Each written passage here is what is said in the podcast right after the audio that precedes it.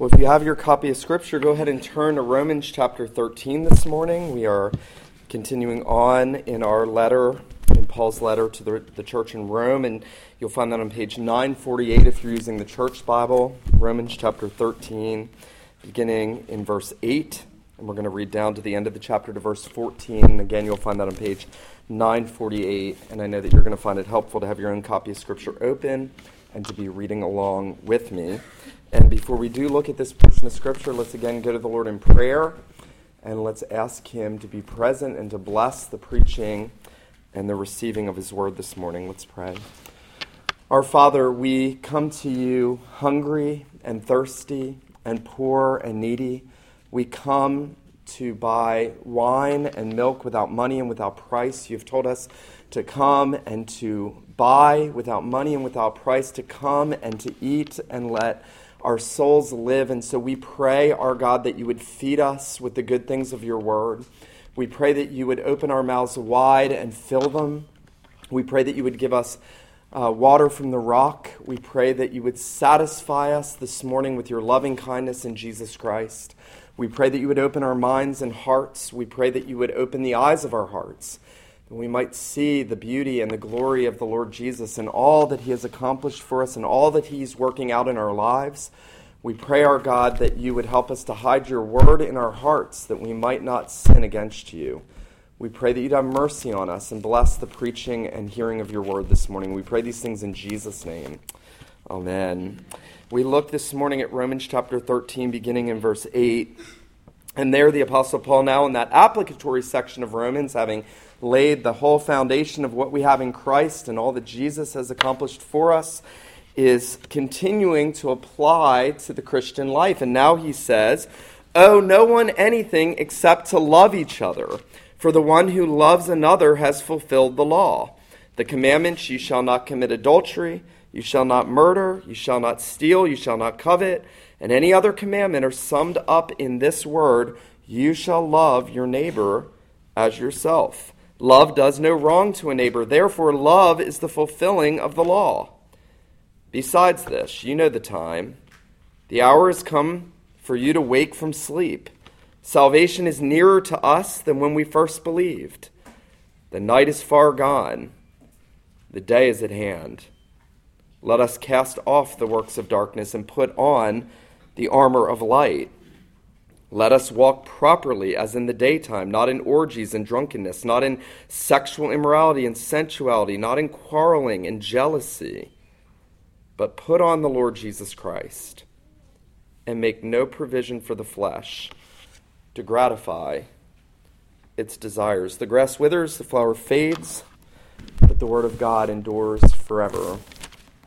Well, in his sermon on this passage, Martin Luther tells the story about a gathering of many of the early church fathers where many of the, those great theologians of the early church came together and they were discussing what is the greatest practice in the Christian life. What is the most significant thing in the Christian life? And Luther, as he recounts the story, says that one said it was prayer and another said it was fasting. And then St. Anthony, that great monastic figure that Augustine had been reading when he was young, stood up and he said, No, it is discernment. Discernment is the greatest and highest practice in the Christian life. And Luther, sitting back and observing this meeting of these great theologians, Uh, is, is frustrated because he, he says essentially they could just open the book of Romans and they could just look at this section that we're looking at this morning and they would easily come to see that the greatest practice of the Christian life, not how you become a Christian, but the greatest practice a Christian can give himself or herself to, is the practice of loving your neighbor. That's abundantly clear. Jesus taught that everywhere, that all the law was fulfilled in these two sayings to love the Lord your God with all your heart, mind, soul, and strength, and to love your neighbor as yourself. And it's interesting to me that this passage comes on the heels of the Apostle Paul telling the church in Rome and the believers there that they should submit to the governing authorities and they should pay their taxes. And it comes in, in the midst of Paul talking about the obligation to love your enemies and to bless those who persecute you. If your enemy's hungry, feed him. If he's thirsty, give him something to drink. God says, Vengeance is mine, I will repay. It's given to us to return evil with good. It comes in that section in which Paul has talked about using the spiritual gifts that he's given believers for the benefit of the whole. And it's in that section in which Paul, now walking backwards to the beginning of this section, Paul tells us not to think more highly of ourselves than we ought to think, but to think soberly as God has given to each one a measure of faith. And it comes in that section in which Paul had introduced all the applications of the Christian life by saying that we are to present our bodies a living sacrifice, holy and acceptable to God, which is our reasonable service. But there's a difficulty when we come to this text of understanding how all of this fits together. At times, when you read Paul in those sections of Christian application, it seems like he's just jumping from one thing to the next with no rhyme or reason. There's no logic, there's no flow, there's no structure. What does it all mean? How does it all fit together? Well, I think this morning we're going to see that what he says there in verse 8 owe no one anything is the transitional statement to which everything else is connected. Everything that's gone before about not owing taxes but paying the taxes that you are supposed to pay is now the connection to Paul saying, owe no one anything except to love. And then he'll go on to talk about what a life of love looks like. And then he'll talk about the urgency. And those are the three things we're going to see this morning. First, we're going to consider the command from the Lord, the command to love. Secondly, we're going to see the definition of love. And then finally, we're going to see the urgency to live out a life of Christian love. We'll notice, as I've already highlighted, that Paul says in verse 8, owe no one anything except to love each other. Now, commentators are divided over this. They, some wonder if Paul's saying that you, it's not lawful for you to take any loans, and that means we're all in big trouble if we have a mortgage on our houses or on our cars. And, and if, if that's what they're saying, then we should take that seriously. If they're saying don't borrow anything, I don't think that's what they're saying. I think most of the best theologians in the world would agree that what Paul's saying here is that we are not to have any unpaid debts that we are not attempting to make good on.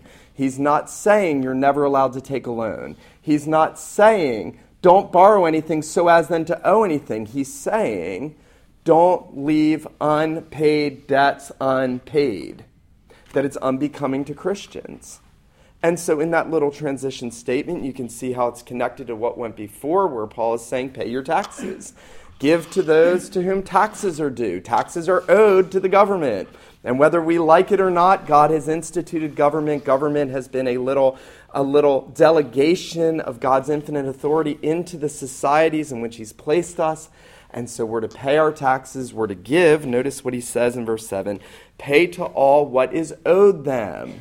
Taxes to whom taxes are due, revenue to whom revenue is owed, respect to whom respect is owed, honor to whom honor is owed. Now you can see how Paul's developing this theme of indebtedness. And the first thing that Paul's going to say is that we are indebted to love others. The point is not to make a big statement about your financial status and what you've borrowed and how quickly you're paying it back. That's not the point of verse 8. The point of verse 8 is Paul wants to get us to the fact that we owe love to our neighbor. Sinclair Ferguson says that that is a debt that never goes away and that we never want to go away and that we can never fully pay. It's a wonderful debt indeed that we are indebted to one another, that we owe love to one another. You know, I think in our day, and, and we take very seriously things like private property, and we should. There's an eighth commandment. If you take somebody's private property, that's stealing. So I, I, don't understand how hard that is, and yet I think in our day, when we, we, we so talk about private property and personal rights and what is mine, we fail to see that in the Christian life, what Christ has redeemed us to be is free to be servants to all. Christ has freed us to be a loving community of people that bless other people. He has redeemed us not to be selfish, not to hold on to whatever I want to hold on to, but to see ourselves as indebted not just to God for redemption. That's the big thing, that we're indebted to God, but that we are indebted to one another. I think to my own shame of how I see needs. And I see people who have made wrong decisions. And I think, well, they're just reaping the consequences. And that's true. And the Bible has, says a lot about consequences. And yet I am commanded to pay the love that I owe to my neighbor in caring for my neighbor. That means whatever situation my neighbor's in, I ought to think, however, I would want to be treated in that situation, in accord with Scripture, is how I ought to treat them. Um, the most loving man I've ever met, I've told you about John Skilton. Um, he was the sort of man that, that love for others just sort of seeped out of his pores. There was nothing fake about it. My dad told me the story once about uh, Cornelius Van Til, who was a family friend, theologian, Reformed theologian, and best friends with John Skilton at the end of his life, and tapped my dad once. And he said, You see that man over there? And pointed to Dr. Skilton. He said, There's, n- there's not one insincere bone in his body. I think that John, as I meditated on this, I meditated on that example, I think John understood the principle that he was a debtor to love his neighbors. You know, it's interesting, actually, Paul picks up on this idea of indebtedness, not in the section about paying taxes to whom taxes are due. We might think that's where he first introduces it, this idea of owing to others. But if we go all the way back to the beginning of this book, turn back to chapter 1, all the way back to the beginning of chapter 1, notice what Paul says in verses 13 through 15. He says to the church in Rome, I want you to know, brothers, that I have often intended to come to you, but thus far have been prevented, in order that I may reap some harvest among you, as well as among the rest of the Gentiles. I am under obligation. Paul has already introduced this at the beginning. He said, I am a debtor, both to Greeks and to barbarians, both to the wise and to the foolish. So I am eager to preach the gospel to you who are in Rome. Paul, who's writing now in chapter 13 and saying, Oh, no one anything but to love, is telling us is telling us that was his mindset as an apostle. That because Christ had redeemed him and had mercy on him and saved him and gave him a new heart and wiped out the wicked, all the wicked actions of Saul of Tarsus and, and remade him and turned him into a new creature and commissioned him and sent him out into the world to preach the gospel, Paul said, I am a debtor. He doesn't say to God, he is a debtor to God. He says, I am a debtor to all men. Greeks, barbarians, wise, foolish, rich, poor. He'll say something very similar in other letters to Scythians, barbarians, slaves, and free. He saw himself as a debtor to all men. That was his mode of operation. Imagine with me if that was our mode of operation. I, um, as I was preparing for this sermon, my mind kind of switched into one of those sinful gears where I started to think about um, situations and relationships with others and started actually thinking this is how sinful we are. Man, I really wish so and so would read this and, and treat me with more love. if you're doing that right now, that is the wrong reception of what Paul is saying. I, I, I, really didn't. Then I caught myself. I was like, what am I doing? I'm supposed to think, what if I love them? Now, you know, if you're honest with yourself, you know that I'm not the only one that does that. And so at the outset, we want to say, I, whoever you are, am a debtor to love all those around me. I don't think this is limited to the covenant community. I don't think it's just to believers. I think that Paul is saying to everyone because he sums up verse 9 he sums up how love fulfills the law which we'll talk about in a second. He says you shall love your neighbor as yourself. And you know the story where there was the self-righteous man who came to jesus who said good teacher what must i do to inherit eternal life? And jesus is like what you're reading? Love the lord your god with all your heart mind soul and strength. Love your neighbor as yourself. And he said oh i've done all that. And then um, jesus basically draws out that his neighbor his neighbor were all the Gentiles that he didn't love. And then he tells him the story of the Good Samaritan to show this man that he hadn't kept the law and that he needed a redeemer and that he hadn't loved his neighbor and that he had selected, selectively put in the neighbor box all of the Jewish religious people that he wanted to like. And so I think that we are to take this and we are to say, I am a debtor. I am a debtor. I owe love. But it's not just a debt to be paid, it's a command, it's an obligation. Notice it is a command for us to love. You know, people today will say you can't command love. You can't tell somebody to love. Love is something that happens to you, it comes on you. I want to read to you this, which I think is, is wonderful. Sinclair Ferguson says Paul is saying love is both a debt we owe and a command that we're to obey.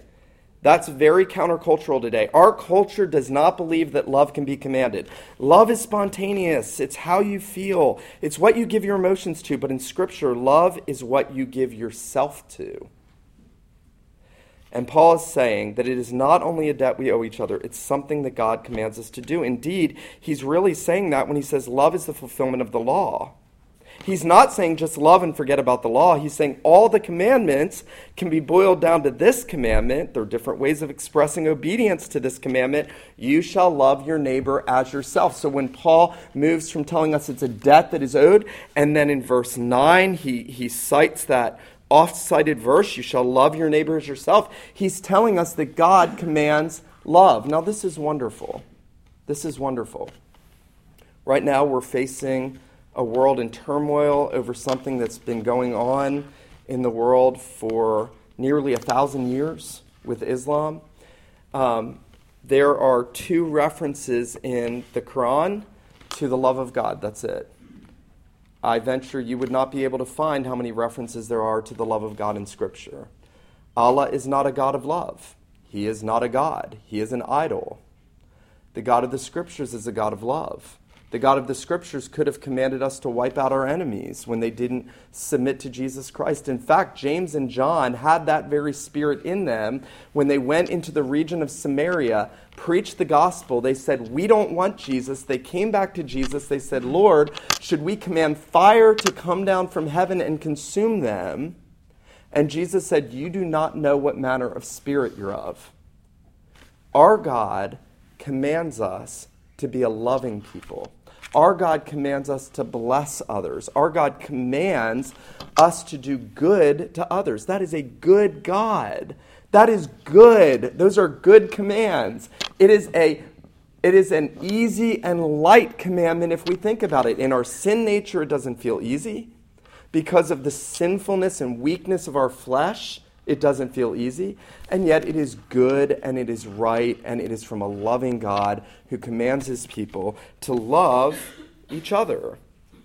Now, love is a debt that's owed, it's also a commandment that's commanded. And yet, as Paul begins to define love, you'll notice what he does in verse 9. He begins to tell us what love looks like because this is the big danger in our day.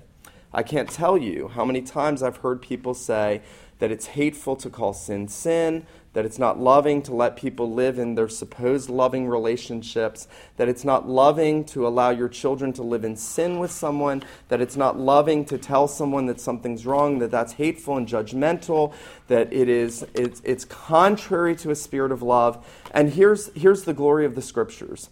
The scriptures define for us what love looks like. And notice what Paul does. He says the commandments. The commandments.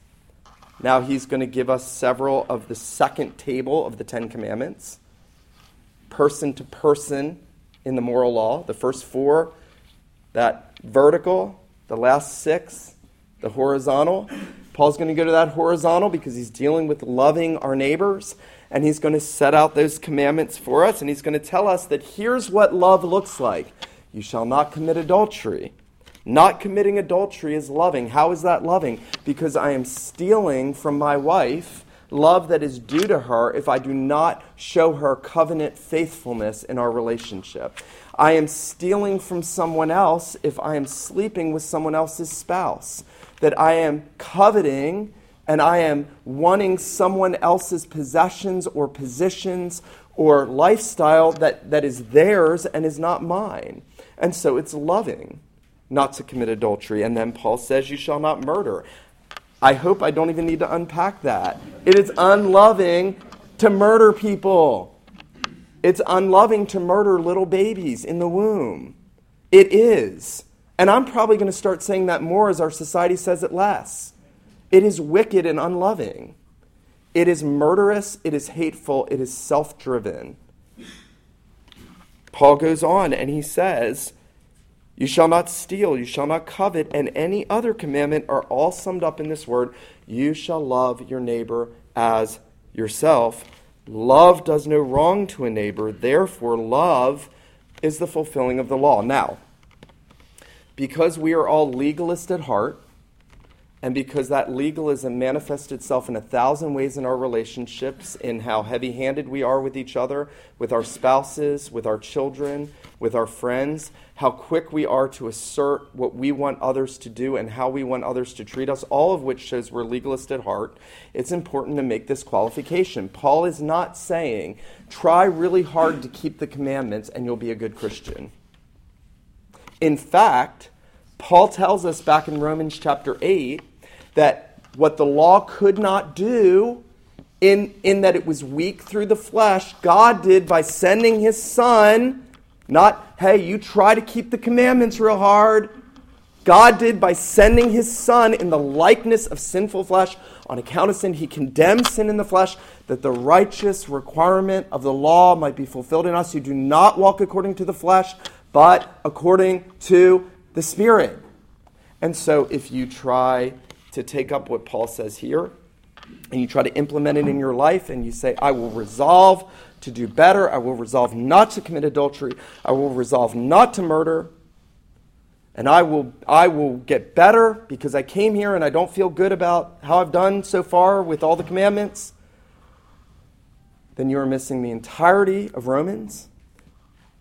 You will, in fact, find that you will be like a train on railroad tracks that is stagnant and motionless. All the law is, is the railroad tracks. The railroad tracks of the Christian life. It doesn't put steam in the train. That's the Holy Spirit that comes from Christ, that comes from the gospel, what the law could not do. The law is powerless. And if you attempt in your own strength to be keeping the law and you're law focused and you're thinking law, law, law, law, law, law, law, law, law all day long, you will be spiritually empty, useless, despondent, or judgmental. Those are your choices. You will be spiritually empty because you're not looking to Christ. You will spiritually useless because you'll either just live in failure and not want to help others grow in grace, or you'll be judgmental because you'll just bang everybody over the head with what you think they ought to do, or what the church says they ought to do, or a thousand other ways that you manifest that legalism. If, on the other hand, you fall off on the side of it's just love, it's not commandments.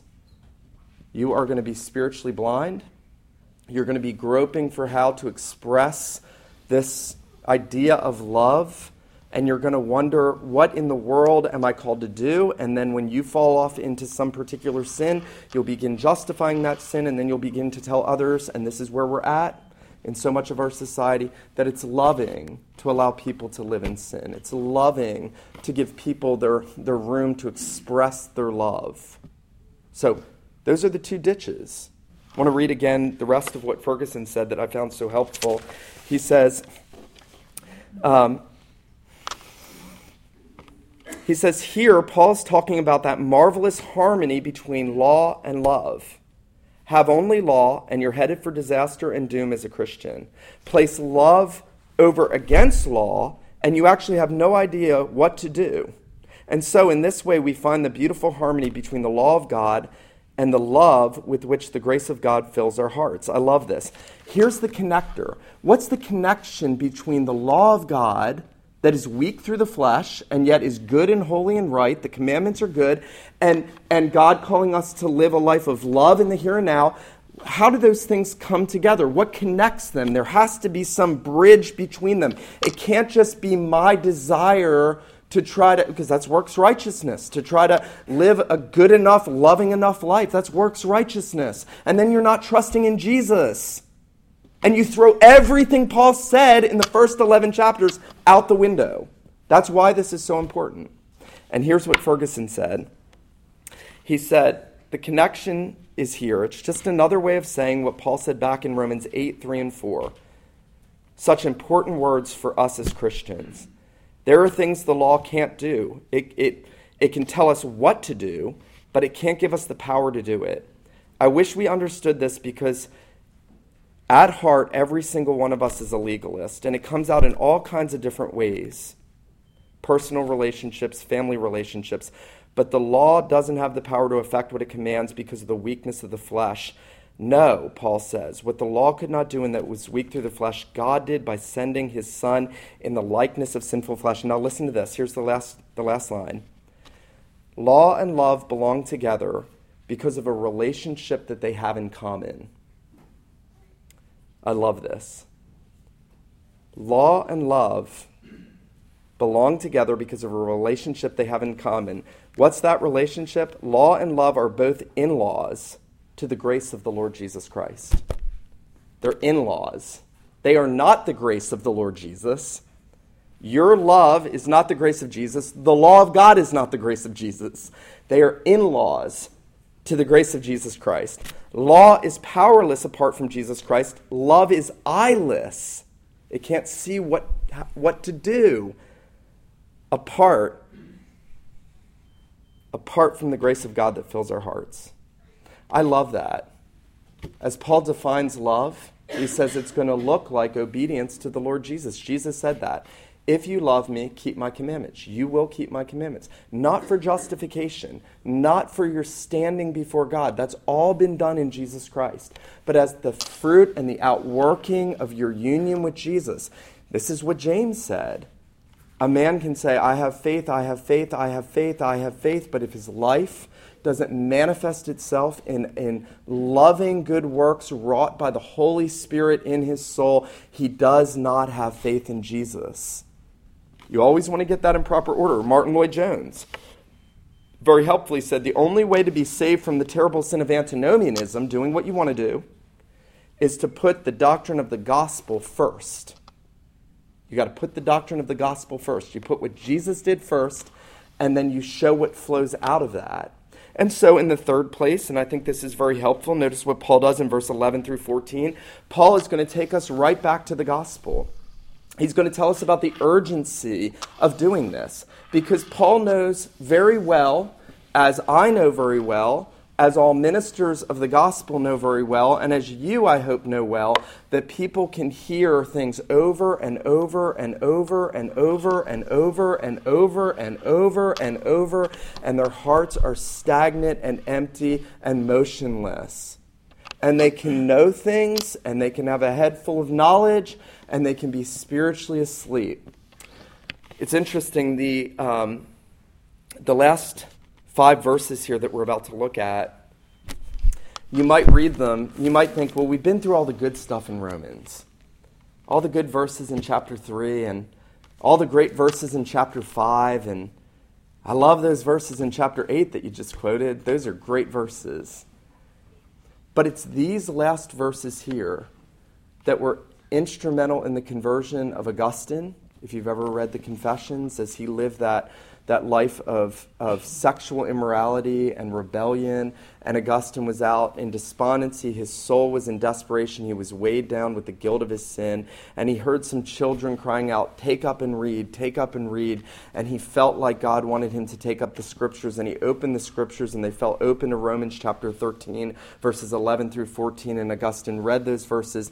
And uh, arguably, one of the three greatest theologians in the history of the church was converted by the words, Cast off the works of darkness. It's time to awake out of sleep.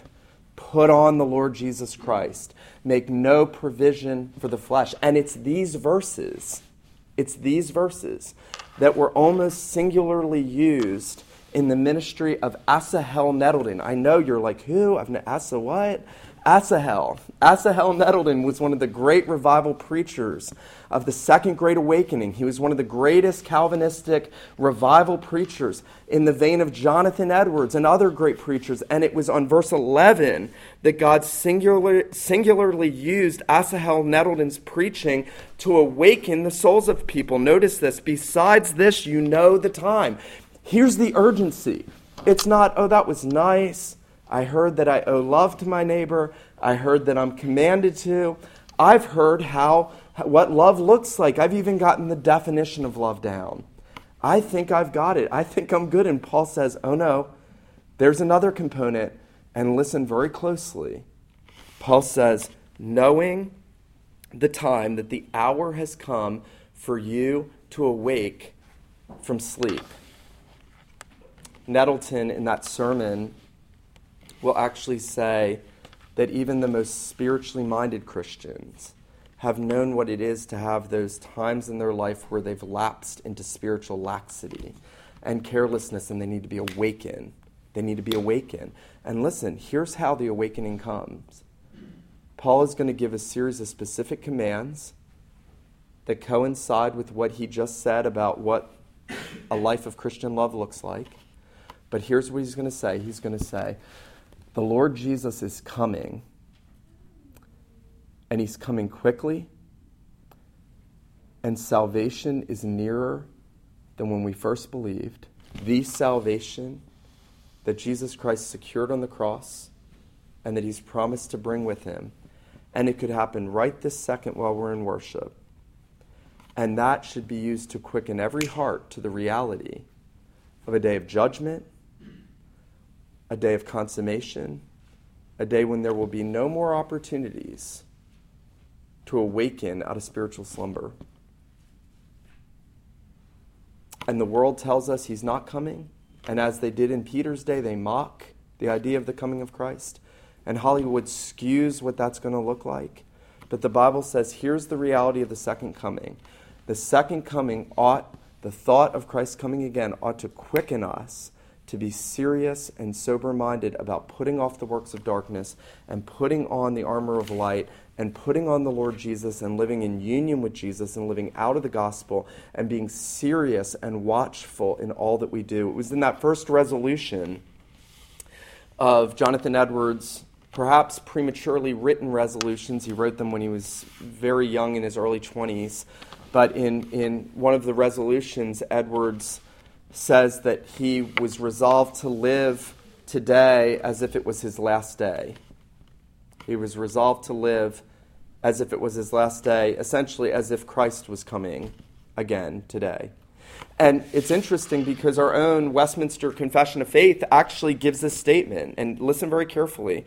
They say in the last chapter, almost the last statement of the confession, as Christ would have us to be certainly persuaded that there shall be a day of judgment, both to deter all men from their sin and for the greater consolation of the godly in their adversity, so will he have that day unknown to men. That's why we don't know when he's coming. Because if men knew when Jesus was coming, they would live as reckless and wicked a life as they could up to that moment. And don't you dare say you wouldn't do that, because you know you would. Even if you have a heart that's been regenerated. You know how I know that? Because you don't do it every day. We don't cast off all sin and all iniquity. The very fact that Paul has to write to a congregation that has been redeemed, that are in Christ, and to say to them, Awaken, the time is short, the world is passing away.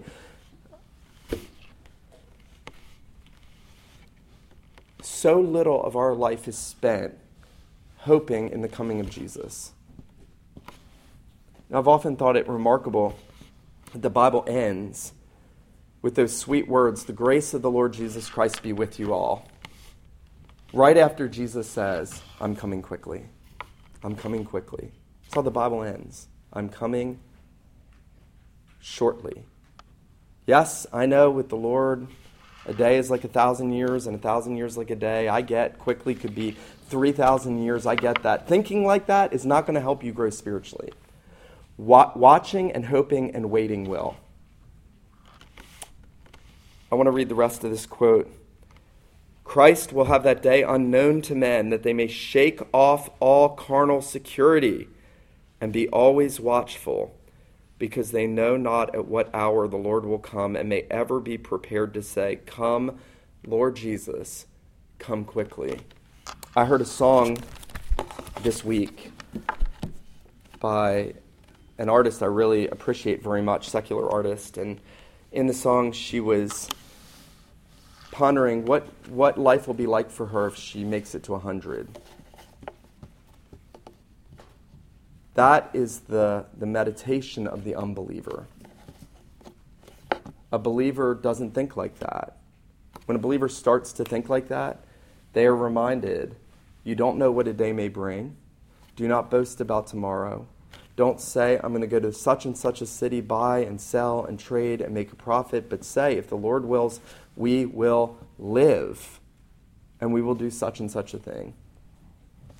I, this last week, looked up a friend, um, a friend of mine when I was 21 years old, and he, had, he was a month older than me.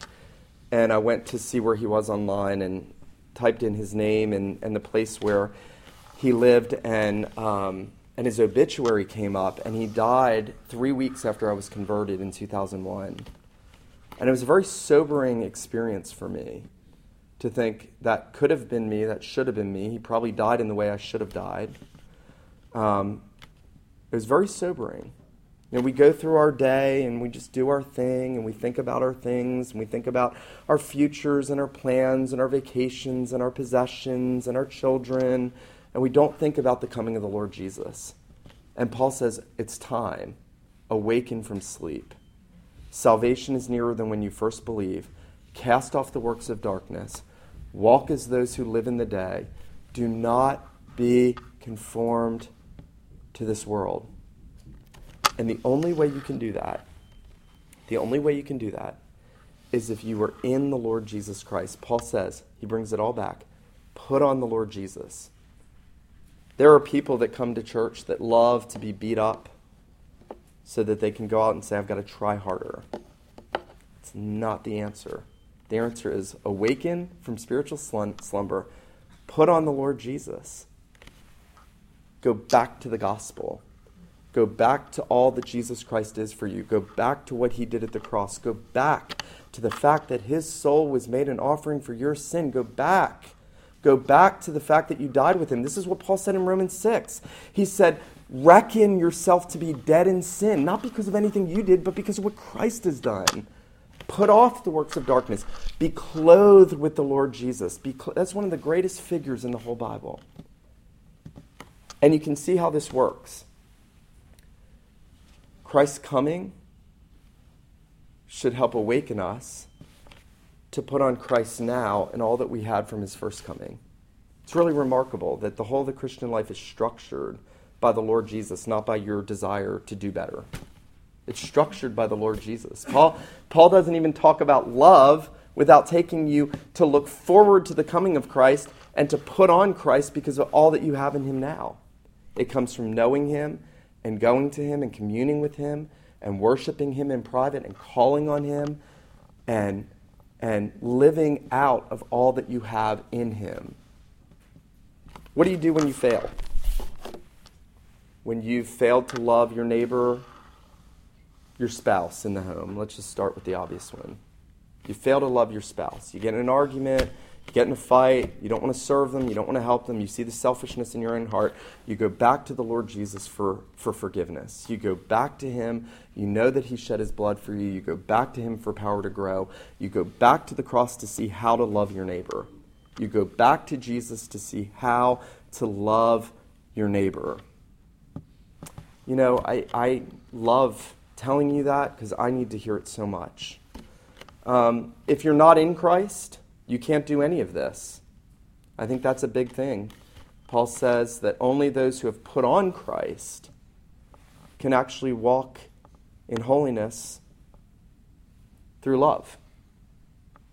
um, if you've never come to Christ. Salvation's nearer than when we first believed. The Lord's coming quickly. May today be the day of salvation. Let him who has ears to hear, let him hear this morning what the Spirit says to the church. Let's pray. Father, we need our hearts stirred up, both to know our obligations and also to know where the power is to fulfill those obligations. And we thank you that you have given us your Holy Spirit. And we thank you, Lord Jesus, that we are commanded to put you on and to live out of our union with you and to know all that you have done for us so that we might be fruitful in running the course of your commandments. We pray that you would make us a people who love deeply, who don't think how others can love us better, but think how we can love them better. We pray that you would grant us grace, Father, that our love might be love that is defined by the scriptures and by your holiness and by your commandments. We pray that we would be zealous to love people as you have called us to love them. And we pray, our God, that you would awaken every one of us spiritually, that you would remove from us complacency, that you would remove from us spiritual laxity, and that you would make us a people who are zealous, who are watchful, who long to say, Come, Lord Jesus, come quickly. We pray that you would make that the joy and the desire of our souls. We pray these things in Jesus' name. Amen.